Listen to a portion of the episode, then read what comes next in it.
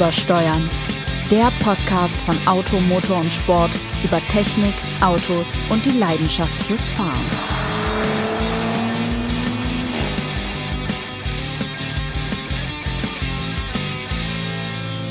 Herzlichen Glückwunsch, wollte ich gerade sagen. Ist aber natürlich völliger Unfug. Wobei natürlich herzlichen Glückwunsch, dass äh, für uns vielleicht, Sebastian, dass äh, Menschen uns wieder zuhören. Herzlich willkommen zum großartigen Podcast Übersteuern von Automotor und Sport. Äh, natürlich nicht ohne den weltbesten größten, nein, den, also der größte rein physisch nicht, aber was das Schreiben angeht, der mit Sicherheit mit uneinholbarem Abstand weltbester Autor, den Automotorsport je zu bieten hatte, hat und haben wird. Sebastian Renz. Ach, ich, herzlich ich, willkommen. Ich erröte ganz äh, heftig und begrüße den großartigen, sensationellen Ressortleiter Test und Technik Jens Tralle. Und eigentlich müssten wir eigentlich tatsächlich noch ein bisschen Happy Birthday singen, denn wir haben unseren ersten Geburtstag total vergessen. Denn ich darf ja mit dem Welt universalbesten, ja. universumsbesten, Milchstraßenbesten und, und fallen wir keine Superlative genau. das schwierig.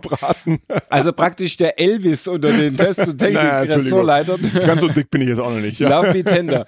ähm, Love me die, mit Jens Straller jedenfalls darf ich jetzt seit über einem Jahr Übersteuern machen. Heute ist ja. unser Producer Jonas, der auch schon von Anfang an dabei war. Wir machen jetzt seit über einem Jahr Übersteuern und offensichtlich hören immer noch Menschen uns. Das ist schön. Ja, nur die äh, die wichtigen Werbekunden, habe ich mir sagen lassen, die sind inzwischen wieder abgesprungen, wahrscheinlich, weil wir doch so viel Blödsinn erzählt haben. Gibt es gerade keine. Die beiden wichtigen Werbekunden. Von daher, genau, von daher genießen Sie jede Folge, die Sie noch hören. Wer weiß, wie lange das noch geht. Werbefrei. Oder falls ja. Sie ein wichtiger Werbekunde sind oder sich so fühlen oder einer werden wollen.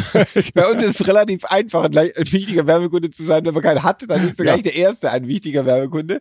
Äh, kommen Sie doch mal vorbei oder schreiben Sie an uebersteuern.auto-motor.de. Wir freuen uns auf Ihre Anfrage Frage, ein wichtiger Werbekunde zu werden. Aber wir freuen uns natürlich auch, äh, wenn es, wie wir gerade merken, thematisch ein bisschen abwegig wird. Denn eigentlich wollen wir über Autos reden, aber da reden wir natürlich heute über abwegige Autos. Tatsächlich über im wahren Wort sind abwegige Autos und deshalb wird es auch schwierig, vermutlich unsere geliebte Alpine A110 unterzubringen. Nein, die haben doch jetzt diese Version gezeigt auf dem stimmt. Salon, der die stattfand. Auf, stimmt, diese etwas hochgebockte. Ja, gut, wobei wir wollen ja heute über richtige Geländewagen reden. Da könnte möglicherweise auch ein ausgenudeltes Tape von Marianne und Michael drin laufen, ja. Und möglicherweise kommt auch noch irgendwie der Subaru Levorg ins Spiel. Aber ja, selbst ey, das nein. wird schon schwierig. so. Ja, tatsächlich. Geländewagen. Wir haben uns nämlich gedacht, ähm, in diesem ganzen SUV, Crossover, Trubel, Gedöns, ist uns so ein bisschen der echte Geländewagen abhanden gekommen. Und ja, Sebastian, ich glaube, wir sind uns auch dahingehend einig, dass den praktisch kein Mensch braucht, aber es immer wieder sehr unterhaltsam ist, mit einem zu fahren, wenn dann mal einer da ist. Das ist ja, ja. so wie, wie diese ganzen Menschen, die, äh, wenn sie Fahrrad fahren gehen, sich anziehen, als ginge es um die Tour de France. Ja. In Wirklichkeit fahren sie zur Eisdiele und essen da dann 3000 Mal mehr Kalorien, als sie jemals wegstrampeln. Eis. Und der echte, wirkliche Geländewagen, den braucht kein Mensch. Aber Nein. wenn man ihn mal erlebt hat in der Aktion, dann ist er überragend. Und das haben wir beide ja schon machen dürfen. Wir beide durften mit Geländewagen im echten Offroad fahren, also legal im Offroad mhm. fahren. Und da lernt man schon die, wie soll ich sagen, die Fähigkeiten eines Autos zu schätzen und glaubt gar nicht, was da möglich ist. Also du hast sicherlich auch, äh, wir fangen mal mit dir an. Welchen möchtest du anfangen? Mit welchem großen also, Heroes? tatsächlich ähm, halten sich bei mir die, die wirklichen Offroad-Erlebnisse einigermaßen in Grenzen. Ähm, ich kann mich bei aber... mir nicht. Na siehst du?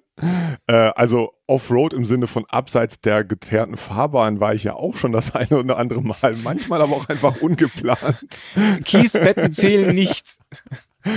Nein, aber ich war, ähm, als die, die Serienproduktion des aktuellen Discovery drohte, also sprich, als der noch nicht ganz äh, auf dem Markt war, sondern fast lud uns Land Rover ein nach Schottland auf eines ihrer äh, weltweit verstreuten Experience-Gelände da, also so halt Unterholz, schottisches, mit jene Menge Gesteinsbrocken, die da rumlagen. Und jetzt ist so ein Discovery nicht unbedingt ein Geländewagen im klassischen Sinn von Leiterrahmen und Karosserie drauf, drei Sperrdifferenziale rein, Geländeuntersetzung, Hobbledy Hop. Also da geht schon auch sehr viel über moderne Elektronik, über modernste Elektronik. Da bildet sich Land Rover ja auch was drauf ein. Und nachdem ich da so rumfuhrte, muss ich auch sagen, zu Recht, weil der Discovery, den ich persönlich jetzt rein vom, vom Design in der aktuellen Generation nicht mehr so sehr mag wie den Vorgänger. Den fand ich sehr eigenständig, den, den, fand ich wirklich super.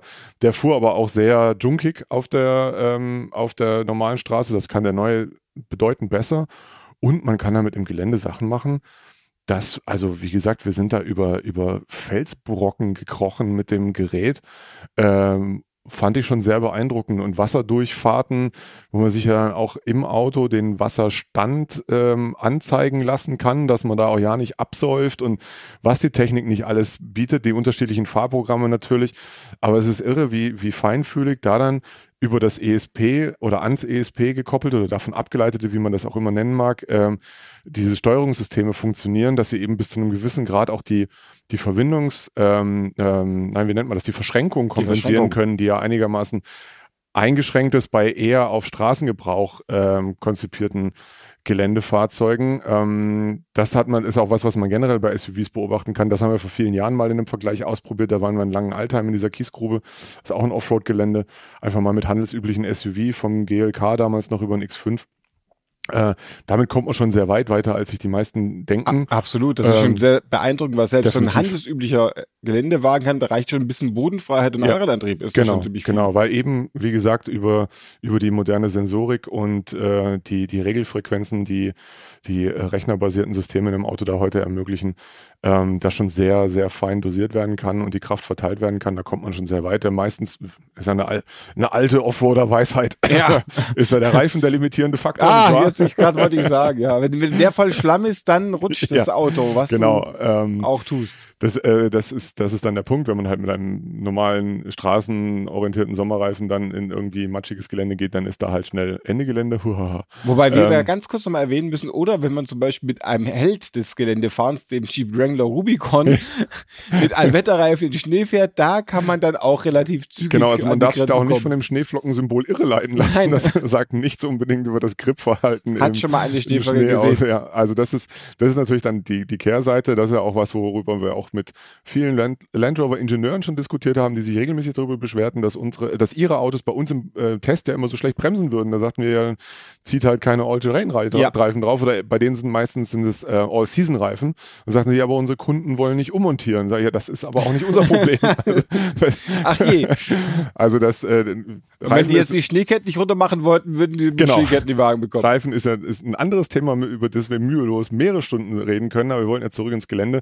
Das war schon wirklich äh, eine beeindruckende Vorstellung, die da so ein Defender, äh, nein, äh, Discovery ähm, abgeliefert hat und deswegen äh, der, eben der Versprecher mit Defender, der neue Defender und der Discovery teilen sich ja sowohl das Werk als auch das Chassis.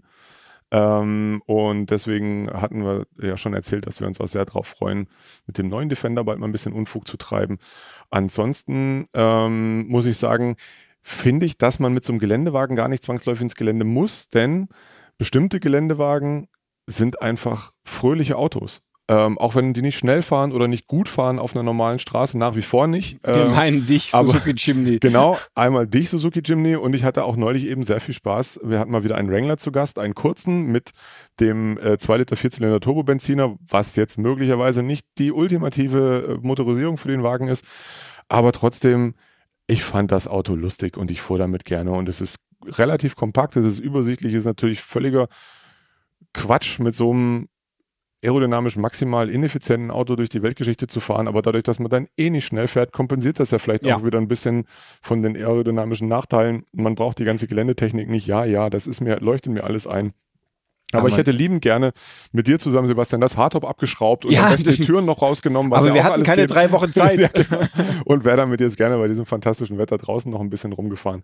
Also das sind so, das, wie gesagt, Suzuki Jimny ist auch, also es ist auch irre, wie viele Menschen ähm, sich für dieses Auto begeistern, die so gar nichts mit der Marke ähm, oder gar dieser Fahrzeuggattung am Hut haben. Es ist einfach ein grundsympathisches Fahrzeug und inzwischen Absolut. eins, das so okay fährt, das leider, muss man sagen, auch wie so ein Wrangler dann um, absolut gesehen nicht geil bremst, ja. Nee, äh, machen die alle leider, leider nicht. Leider nicht, weil dann eben auch entsprechende Reifen montiert sind, da kann man das vielleicht nochmal ein bisschen kompensieren, aber so ganz geil ist das dann wieder nicht. Das ist eigentlich glaube ich, der, der größte funktionale Mangel ähm, an, an dieser Fahrzeuggattung. Das gilt nicht für alle. Wir hatten jetzt mal wieder ein G-Modell zum Tester, der hat sehr tapfer gebremst, aber es ist auch ein G-Modell, das eben mal nicht weniger als 98.000 Euro kostet. Ja, bei 2,6 Tonnen ist, sind dann trotzdem 36 Meter Verzögerung ähm, oder Bremsweg aus, aus 100 äh, kalt schon ganz ordentlich, aber nur ja, es ist dann auch wieder eine andere andere Kategorie. Aber das ist natürlich auch,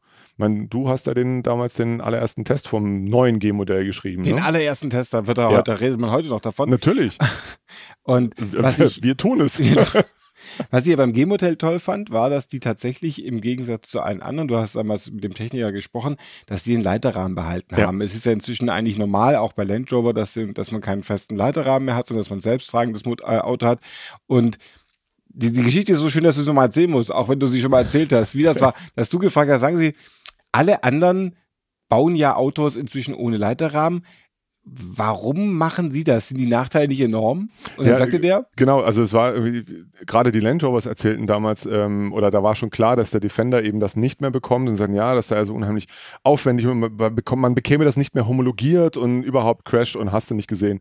Und dann war klar, Mercedes macht's und das frug ich eben Herrn Gunnar, Gutenke. Gunnar Güthenke, den, äh, den Ver- Baureihenverantwortlichen, generell Verantwortlichen für die Geländewagen und Geschäftsführer der Mercedes G GmbH. Langsam glaube ich, dass es kein Zufall mehr sein kann. Ich meine, Herr Güthenke ist mit Sicherheit ein brillanter Ingenieur, aber dass Gunnar Güthenke das G-Modell verantwortet und Geschäftsführer der G GmbH ist. Entschuldigung. Ja, das also da ist und die werden auch noch in Graz gebaut, die Autos. genau. Das ist doch alles eine. Jedenfalls, jedenfalls ist das Auto ja fantastisch geworden und er sagte, das geht schon, es kostet halt Geld. Also es Ja. bedeutet äh, konstruktiven Aufwand, der ist teuer und ähm, äh, man wollte eben einen Grad der Geländetauglichkeit erreichen, ähm, der in dem der seinesgleichen sucht und das war man, war man eben bei Mercedes der Mann, das geht nur mit einem Leiterrahmen und sie haben es hingekriegt und es passiert auch und das Auto fährt und es kraxelt überall hoch. Das habe ich jetzt noch nicht ausprobiert. Ich glaube, du Nee, wir auch waren noch nicht so richtig im wirklich. Gelände richtig Auto, Gelände aber noch nicht. fährt erstaunlicherweise auch auf der Straße gut. Das war Das- ja was, was wir früher immer so ein bisschen Das- ausgenommen haben, ja. wenn es ums Test eines G-Modells ging. Da haben wir immer nicht so geschrieben, wie entsetzlich furchtbar es eigentlich auf der Straße fuhr. Ja, und ich, auch jetzt, auch gerade äh, nach der Erfahrung mit dem, mit dem 350er Diesel ist auch klar, mehr G braucht kein Mensch. Ah, so viel Kaufberatung wollen wir auch bieten. Mal wieder, Kaufberatung muss sein, aber nochmal, unter 98.000 Euro macht man es halt nicht Nee. bei den Daimlers. Oder 96, egal. Also Jedenfalls wird, über es 90. wird zur Not auch sechsstellig werden. Ähm, klar, die Dinger haben in der Regel einen guten Wetterhalt, die, die Lieferzeiten sind lang, ähm, die äh, Fertigung ist, äh, ja, also die, die gefertigte Stückzahl ist relativ gering, das äh, geht alles nicht so äh, hoch automatisiert wie anderswo. Aber man muss natürlich auch sagen, es ist natürlich auch ein spezieller Fall, denn ähm, wie bereits erwähnt, SUV kommen schon sehr weit und wenn man jetzt mal ein GLE mit einem G vergleicht, fährt ein GLE auf der Straße natürlich schon noch um einiges souveräner und vor allem auch effizienter, ohne dass er jetzt im Gelände so viel schlechter würde, dass uns das jetzt Schweißperlen auf die Stirn triebe. Also das muss man natürlich auch mal ganz klar sagen. Denn so ein G ist schon, äh, ist, ich liebe ihn für, für, für seine Charakterstärke, die einfach klasse ist und es ist ihm auch super gelungen, diesen, diesen Style rüber zu retten in die Moderne. Und da sind wir uns auch einig, dass das auch den Land Rovers mit dem Defender ging. Mhm. Für mich persönlich hätte es wahrscheinlich auch den Leiterrahmen beim G nicht gebraucht, aber äh, dafür haben sie sich nun mal entschieden. Das ist, zeugt ja auch von einer gewissen Konsequenz, die sie sich bezahlen lassen und die funktioniert. Ähm, aber ja, das ist natürlich die Krux. Wenn man jetzt, wenn man jetzt wirklich kaufberaten wollte, müsste man sagen, nimm mal einfach einen GLE 350D, rödel den auf mit allem Offroad-Equipment, was es gibt, also äh, Luftfederung und Wankausgleich und so weiter. Das hilft ja auch im Gelände. Ähm, dann ist er immer noch günstiger als ein G-Modell im Basispreis, fährt komfortabler auf der Straße, fährt sparsamer. Da, aber wir reden ja nicht über nüchterne Sachen oder Fakten, sondern wir reden ja über Gaudi und da ist äh, G-Wagen ganz weit vorne im wahren Wortsinn, denn ich meine, wem erzähle ich das? Allein wie man da drin sitzt. Der sitzt, der sitzt da oben drin, wie auf der Kanzel. Du möchtest Ja. nur so runterpredigen auf die Welt, die Ja, es, unter gibt, dir es fährt. gibt ja praktisch keinen Armaturenträger, da Ja. ist ja nichts. Also das, genau, das, du sitzt direkt an der Scheibe. Es ist großartig. Und äh, da da ist mir erstmal wieder aufgefallen, ich habe mich gefragt, wann ich das letzte Mal in einem Auto den Scheibenwischermotor so deutlich gehört habe wie diesen Wagen, weil du einfach, der ist ja quasi, der liegt dir ja auf dem Oberschenkel. Ja. Groß, ein sensationelles Auto. Was übrigens nichts daran ändert, dass man bequem sitzt in dem Auto. Das tut man, aber man sitzt eben sehr nah an, an allem. Also weil es halt eine plane Scheibe ist. Es gibt praktisch kein Armaturenbrett. Die Türen sind sehr schmal, die Fenster groß. Also das ist schon, ja, das kann man schon mögen. Das kann man absolut mögen und tatsächlich, du hast recht, eigentlich müsste man sagen, ein, ein normaler GLE, heißt das Allradgerödel, kann man reinnehmen, aber die meisten Menschen werden sich ja schon über dem erschrecken, wie weit sie kommen. ja, ja. Also ich, ich, ich habe das große Glück gehabt, das Offroad-Fahren in einem Land Rover Defender das erste Mal unter dem alten Defender zu lernen. Also mit allen, mit allen Sperren und mit allem äh, an, an Zuschaltbarkeit, was es überhaupt da gab, weil es ein Serie 3 war mit zuschaltbarem Allradantrieb, also nicht mit permanentem Allradantrieb. Und da bist du schon fast erstaunt, was das Auto kann und welche, welche steilen Berge du hochfährst. Aber dann wechselst du in ein relativ normales, allradgetriebenes SUV-Auto und kommst den Berg auch hoch. hoch ja. Und das ist schon enorm, was die Autos können. Aber ähm, ich finde schon, mit so einem Geländewagen unterwegs mit einem echten Geländewagen, gibt so ein Gefühl, du fährst einfach anders in so einem Auto als mit einem, mit du einem fährst viel defensiver. viel defensiver, viel Ja. langsamer. Deswegen die ganzen Verbrauchsnachteile, die Autos an sich haben, sind eigentlich egal, weil du Ja. fährst auch nicht so weit. Und eines unserer Lieblingsautos im Dauertest, das, meines Lieblingsautos, die wir im Dauertest hatten, war auch der Nissan Navara Ja. Pickup. Eigentlich auch viel mehr Geländewagen als die meisten SUVs. Nutzfahrzeug die sie so. Das ist ein einfach, ja. Nutzfahrzeug. Und welche Freude es ist, so ein Auto zu haben, das einfach für, für schwere Arbeit gemacht ist. Das Ja. fährt dann nicht schön, aber es gibt einem eine Souveränität. Und wenn du unterwegs mal kurz 50 Kilo oder 500 Kilo Zement mitnehmen musst, dann machst du es einfach. Ich finde das großartig. Und ähm, es ist auch, es kommt auch immer noch dazu, dass du auch weißt, du hast auch im normalen Alltag natürlich Vorteile mit so einem tollen Geländewagen. Denn Welche sollten das denn sein? ja, denn, nein, zumindest gefühlt kannst du immer die Nachbarn aus dieser Schneewehe rausziehen. Die, da, die, die ist ja dann immer da. Das die ist, diesen Winter so zahlreich aufgetreten sind, die das, Schneewehen. das mag sein, aber ich, ähm, ich finde trotzdem, diese, diese, das ist ja im Prinzip ist so ein Geländewagen wie das G-Modell oder auch der Range Rover, ist ja an sich nichts anderes als ein Äquivalent zu einem Supersportwagen. Ja. Auch ein Ferrari fährt ja kaum jemand total aus. Und selbst die Porsche 911-Fahrer, die sich ja sicherlich den Wagen auch aus großer Begeisterung kaufen, ob die jetzt ihren GT3 Genau. alle zwei Tage auf Da der Rennstrecke fahren, glaube ich nicht. Es ist ein Absolut. Zeichen, da, es ist ein, ist ein Maßstab dafür, was möglich ist. Ja. Ab und zu wird es genutzt, bei Geländewagen wahrscheinlich sogar relativ viel häufiger, weil die Autos eben auch auf Baustellen oder unter Tage Oder oder, mal was Schweres werden. ziehen müssen oder so. Ja, das, ja, gebe ich dir vollkommen recht. Also ich, als, als bekennender Sportwagenfreund, klar, äh, die, die, die wenigsten Sportwagen werden so genutzt, äh, wie man sie nutzen könnte. Das, da, also es ist einfach, Geländewagenfahren ist einfach ein anderer Ausdruck von ich bin Autofreak. Genau. Und das finde ich, finde ich sehr sympathisch. Ähm, genau, G-Modell, klar, ist wahrscheinlich nicht nur unser, sondern vieler Liebling. Ähm, ich bin durchaus auch äh, ein Freund des äh, japanischen Geländewagenklassikers Toyota Land Cruiser. Ah, Toyota Land Cruiser. Performance Car. ähm, und äh, der, der ist gerade, also Toyota, in diesen Tagen gibt es ja nicht viel zu feiern, aber Toyota feiert 10 Millionen gebaute Landcruiser, von denen wahrscheinlich noch 11 äh, Millionen fahren. 11 Millionen fahren, genau. Ähm, ich habe ehrlicher, ehrlicherweise zu den aktuellen Landcruisers, die, ja, weiß ich nicht, Nee, sind die packen mich älteren, jetzt ne? nicht so. Ja, Es sind die älteren. Bei meinem, bei, einer, bei meiner letzten, bei meinem letzten Japan-Aufenthalt, ähm, nee, beim vorletzten, um genau zu sein, hatte ich die, die Möglichkeit, ähm, einen Land Cruiser der Baureihe 70 nochmal fahren zu dürfen. Ein, ein Pickup, den man in Japan dann nochmal zum, äh, ich glaube, es war das 30-jährige äh, 30-jährige Bestehen der Baureihe nochmal wieder aufgelegt hat in einer kleinen Stückzahl mit einem 4 Liter Sechszylinder Benziner Sauger. Ein sehr interessantes Fahrgefühl. Ja. Ähm, das war, ähm, äh, das empfinde, also muss man tatsächlich und kann das durchaus auch als große Ehre empfinden, denn das war das, das war nicht ein Auto aus dem Toyota-Fuhrpark, die hatten schon keinen mehr, sondern das war aus dem, aus dem Privatbesitz eines, also gehörte irgendjemandem außerhalb von Toyota, vielleicht war es auch ein Mitarbeiter, das weiß ich nicht, aber wenn man ein bisschen sich mit der japanischen Kultur beschäftigt, ist es durchaus außergewöhnlich, dass einem ein Privatmensch sein Eigentum überlässt Mhm. und äh, dann vor allem noch einen, den er nicht kennt und äh, deswegen So eine Langnase auch genau, noch. bin ich da sehr, sehr bedächtig mit dem Wagen durch die Gegend gefahren und es war ein sehr schönes Fahrerlebnis. Klar, nur auf Straßen in dem Fall in Japan, wo man sowieso sehr defensiv fährt, da ist das nicht so aufgefallen. Aber es ist wirklich ein, ein herrlich kultiges Auto. Ähm, ich bin, bin großer, großer Fan des ähm, Land Cruiser.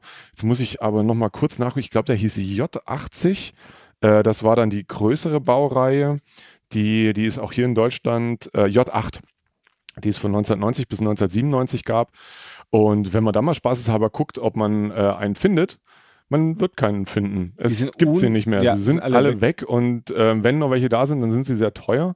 Ähm, ich möchte auch gar nicht wissen, was so ein Ding im Unterhalt kostet, eine Steuerversicherung. so ein, vier, vier, viereinhalb Liter, äh, was war das? Nee, 4,2 Liter äh, Turbo-Dieselmotor, den es damals gab. glaube, er Also wird auf- Euro minus fünf. Das- Ich glaube, er wird auch viel in Ländern gefahren, in denen, sagen wir mal, ein ausgeklügeltes Steuersystem nicht zu den Ja, genau. hervorragenden Privilegien gehört. Oder in Ländern, in denen das Steuersystem doch auf den Bierdeckel passt. Ja, oder bei denen du, ja, wie auch immer. Ähm, was ich auch sehr bedauerlich finde, ist, dass ein großer Held des Geländewagenfahrens ja eingestellt wurde, nämlich der Mitsubishi Pajero. Ja. Den ich auch sehr gerne mochte. Wir hatten vor einigen Jahren noch eine im, im Dauertest, der so unfassbar, also ich, ich erinnere mich, ich sollte mit, ich, es war Winter und ich sollte ein Auto mitnehmen für eine, äh, für eine Fotoproduktion in Österreich. Damals konnte man doch einfach so nach Österreich Ja, fahren. damals. Lange her. In diesem Frühjahr. Jedenfalls äh, hatte ich die Wahl zwischen einem Opel Karl und dem Mitsubishi Pajero. Und ich dachte, Ah, Österreich, Connoisseur. nee, komm, ich nehme natürlich den Pajero. Und habe diese Wahl nach genau 300 Metern tief bereut, weil der Pajero einfach unfassbar schlecht fuhr. Also weder geradeaus, noch im Kurven, noch federte.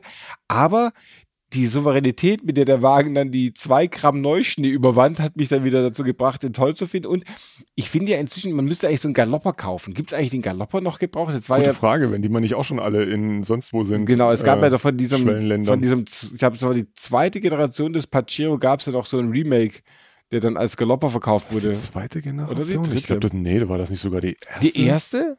Modellpflege wahrscheinlich oder so, ja, die dann von HMC, irgendeinem einem Unternehmenszweig des großen Hyundai-Mischkonzerns als Galopper Aber auch über. Mitsubishi-Händler zu kaufen war. Aber mit, genauso wie der große Santamo. Ne, wir erinnern uns. Ja, der, das- das, das aber- Remake des ähm, Space Wagon.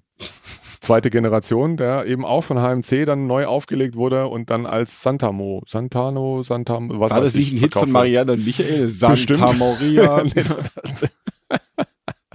So Das war der war's. Kaiser der Roland mit der Startnummer 1. Was ich ja auch total schön finde, ist, wenn man so einen richtigen Geländewagen hat, was man auch anschrauben kann. Also mir fällt es beim, beim, beim Land Rover wieder ein, äh, die haben aus dem Wagen ja alles gemacht. Du hattest zum Beispiel einen, Kraft, einen Kraftantrieb äh, Antrieb für eine Säge, für einen Ja. Holzspalter. Der, Neben, der sogenannte Nebenantrieb. Nebentrieb. Nebentrieb, genau. Äh, du konntest damit praktisch Felder pflügen, wenn du wolltest. Sie haben sogar mal eine Schwimmversion gemacht. Das war übrigens sehr lustig. Von der Schwimmversion, ich glaube, das war zum, zu einem der schwindeligen Jubiläen, der 40., der 30., weiß ich, aber ist auch nicht ganz klar, ob von der Queen oder vom Land Rover selber. Und dann sollten davon 30 Stück gebaut werden, die so in einer großen Parade dann wahrscheinlich die Thames entlang fuhren. Aber weil es die 80er Jahre waren, das muss der 40. Geburtstag gewesen sein, und der 35. gab es einen Streik, weswegen nur drei oder fünf von diesen Autos fertig wurden und dann eben keine so große Parade abgaben. Doch schön ist ja nur noch die, die, die Geschichte vom Land Rover, es auch als Lightweight-Version gab von, fürs Militär. Da war eben die Idee, wir bauen noch eine abgespeckte, leichte Version, die wir vom Flugzeug abwerfen können. Das Problem war, als das Auto fertig war, war es unglücklicherweise schwerer als die Ursprungsversion. Worauf die britischen Militärs auf die große Idee gekommen sind, dann bauen wir ein paar Teile ab und werfen die separat ab. Und man darf sich fragen, wie weit es für die Kriegsführung besonders praktisch ist, wenn die Soldaten erstmal ihr Auto zusammensuchen, bis wir es aus dem Flugzeug geworfen bekommen haben. Und solche Geschichten, solche wunderbaren Anekdoten aus der großen Geschichte des Automobils, da sind die, äh, die, die Geländewagen immer gut, wie zum Beispiel auch der äh, Fiat Panda 4x4, auf den ich noch ganz kurz zu sprechen komme, eins der unterschätztesten Geländefahrzeuge überhaupt. Denn der fährt auf der Straße wirklich so schlimm wie ein echter Geländewagen, ohne die ganz die Talente zu haben. Allerdings war ich mit so einem Fiat Panda 4x4 mal auf dem Land Rover Testgelände in Dingsbums da drüben. Wo ist denn das nochmal? Land Rover Testgelände? In Deutschland, bei Bonn ist das irgendwo dagegen. Ach so, ähm, ja, ich, ja, ja. Ja, ihr wisst alle wo. da, da äh, drüben. Dingens. Genau, da kurz Und- vor der Küste. Ge- Genau, auf jeden Fall hatten wir eben einen Land Rover, der grandios über alle Unwägbarkeiten, über, über mannshohe Gesteinsbrocken hinweg schwebte.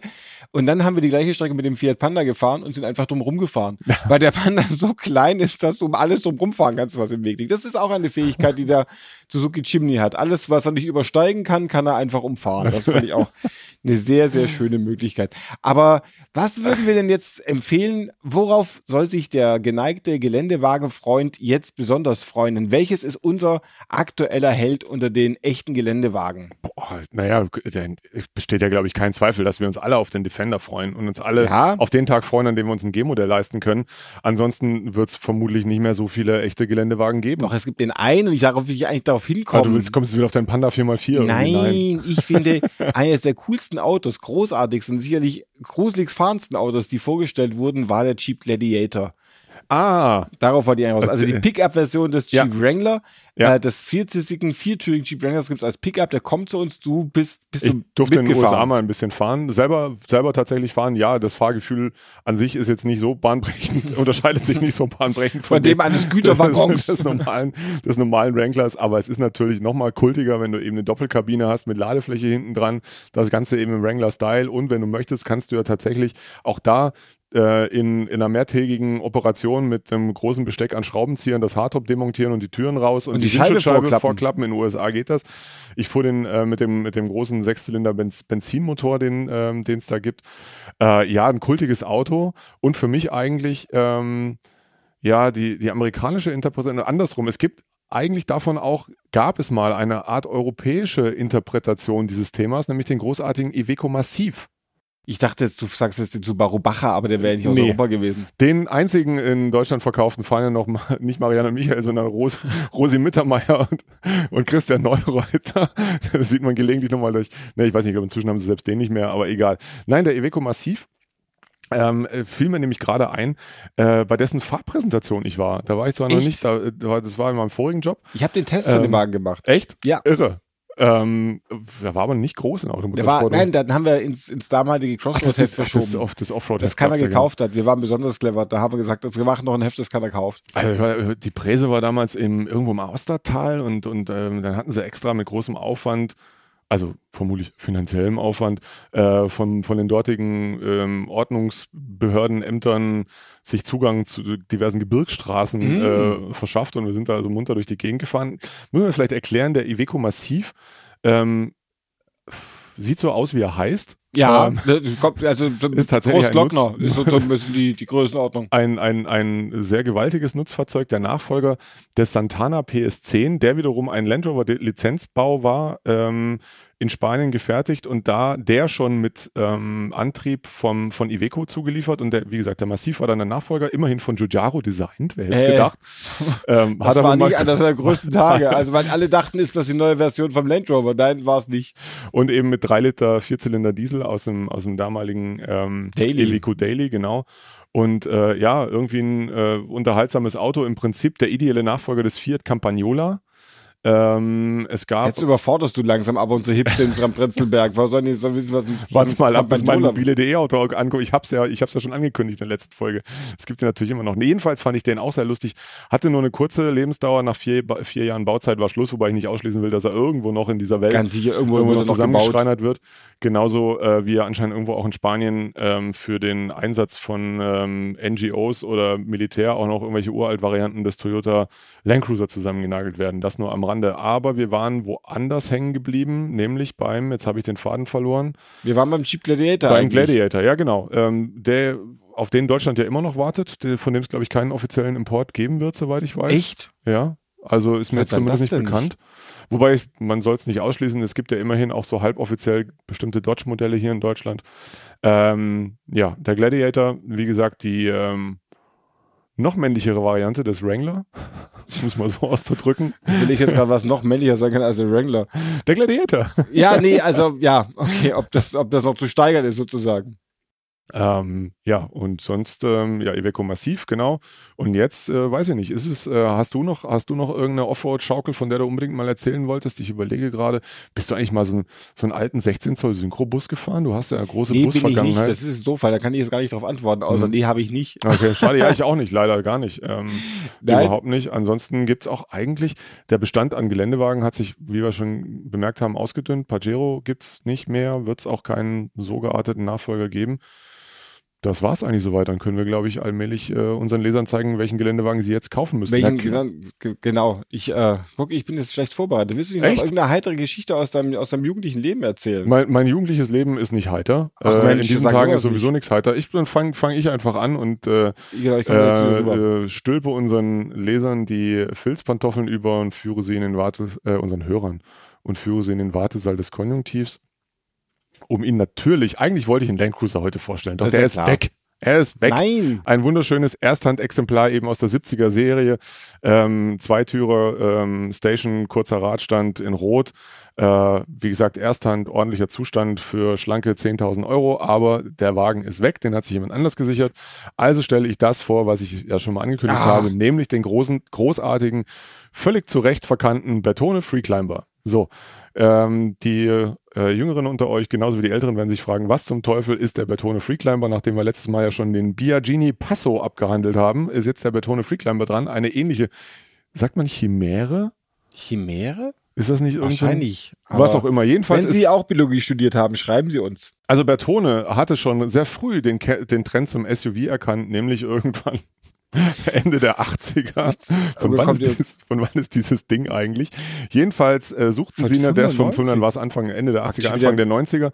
Ähm, und sie suchten eine geeignete Basis, auf dem äh, Bertone das designerische Geschick und auch ähm, die handwerkliche äh, Qualität seines Hauses ähm, anwenden konnte. Und man entschied sich für den Daihatsu Rocky.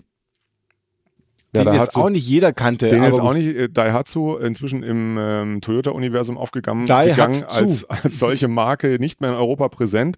Der Rocky war wie damals üblich ein, ein sehr kerniger, eher kompakter Geländewagen ähm, mit einem, ah, war das ein 2,8 Liter Diesel auch, weiß ich nicht mehr. Jedenfalls, also Bertone nimmt dieses Ding frickelt ein bisschen dran rum, spackst einen anderen Kühlergrill äh, mit äh, Doppelrundscheinwerfern vorne rein, äh, gestaltet das Interieur nach bestem und schlechtestem Gewissen italienisch ähm, und äh, baut den selbst bei sich da irgendwo in Italien und steckt ich dachte eigentlich nur den damaligen 2,7 Liter BMW Diesel rein, aber mhm. nein, das hier ist eine Variante mit dem 2 Liter rein Sechszylinder Saugbenziner, wie ich ihn auch, her? wie ich ihn auch im BMW Motor, wie ich ihn auch in meinem 320 i Cabrio habe, also ein M20 Motor. Ähm, der ist, dieser Bertone Freeclimber ist der einzige, den ich fand und leider auch sehr verlebt. Ähm, man sieht so tolle Sitze, ne? Das, das, das, das, das großartig. kann nur der Italiener. Das, sowas kann nur der Italiener. Ah, das ähm, ist von Peugeot, sieht so aus. das sieht fast so aus. Oh, also wie gesagt, auch kaputt die schönen Sitze. Googelt, googelt mal nach dem Auto. Es war ein, ähm, ein SUV, sollte es sein, mit großer Grandezza. Man hat damals den Trend zu Allradfahrzeugen erkannt, hat äh, absurde Verkaufsstatistiken bemüht, die rechtfertigen oder darstellen sollten, wie sehr die Menschen nach Allradfahrzeugen dürsten. Und so hat man also dieses Fahrzeug gebaut. Es blieb ihm nur eine kurze Lebensdauer.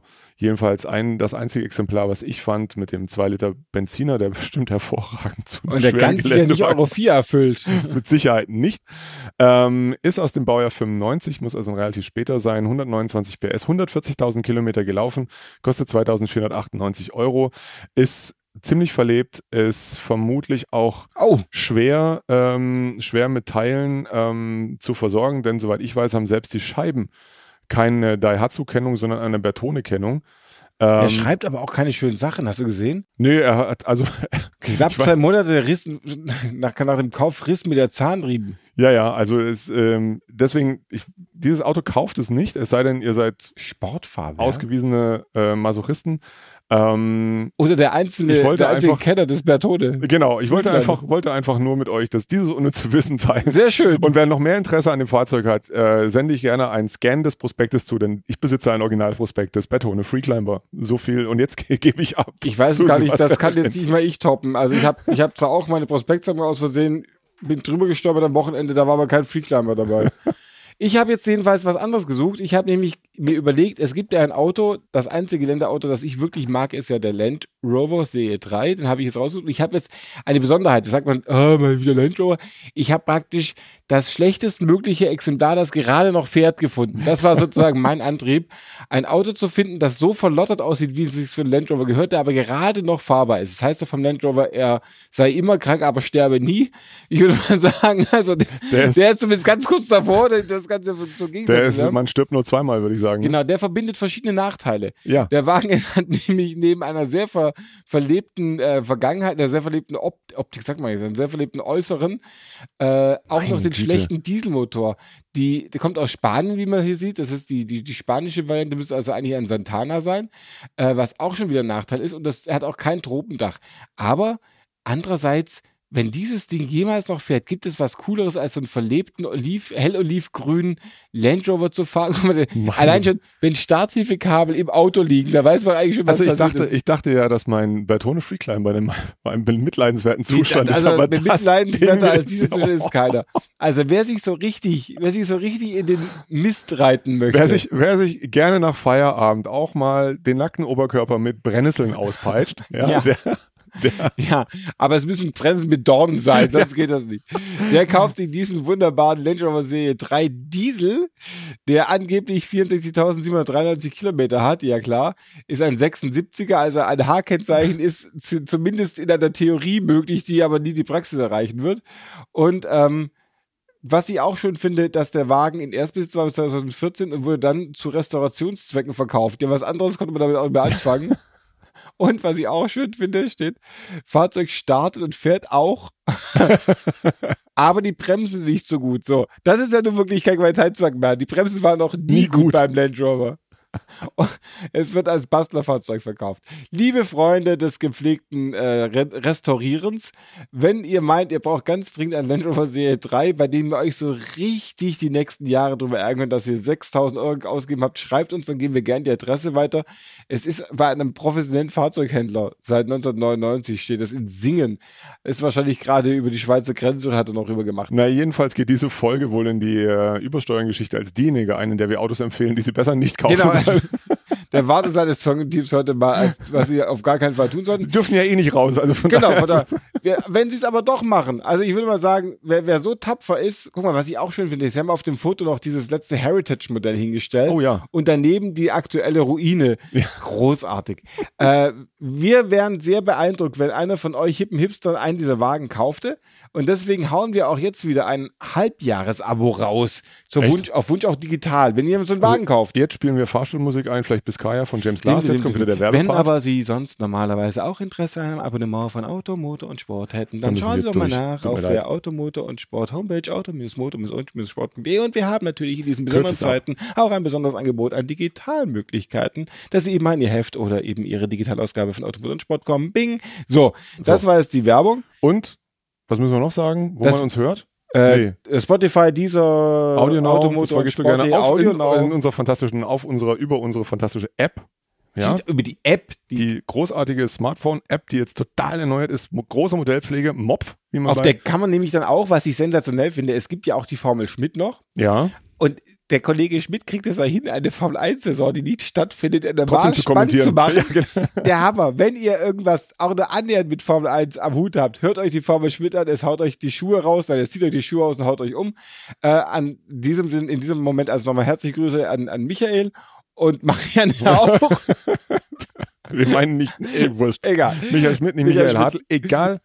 Und wünschen euch auf jeden Fall ein äh, gutes weiteres Durchstehen dieser blöden Zeit, aber hört uns einfach weiterhin. In zwei Wochen sind wir erneut sind wir wieder da und haben wieder ein großes Vergnügen, euch zutexten zu dürfen. Vielen Dank, bleibt gesund, bis bald. Ciao, ciao. Tschüss, du hast bleibt gesund gesagt, das ist ja furchtbar. Ja, hast auch wieder recht. Egal. Tschüss. Bleibt trotzdem gesund. Tschüss.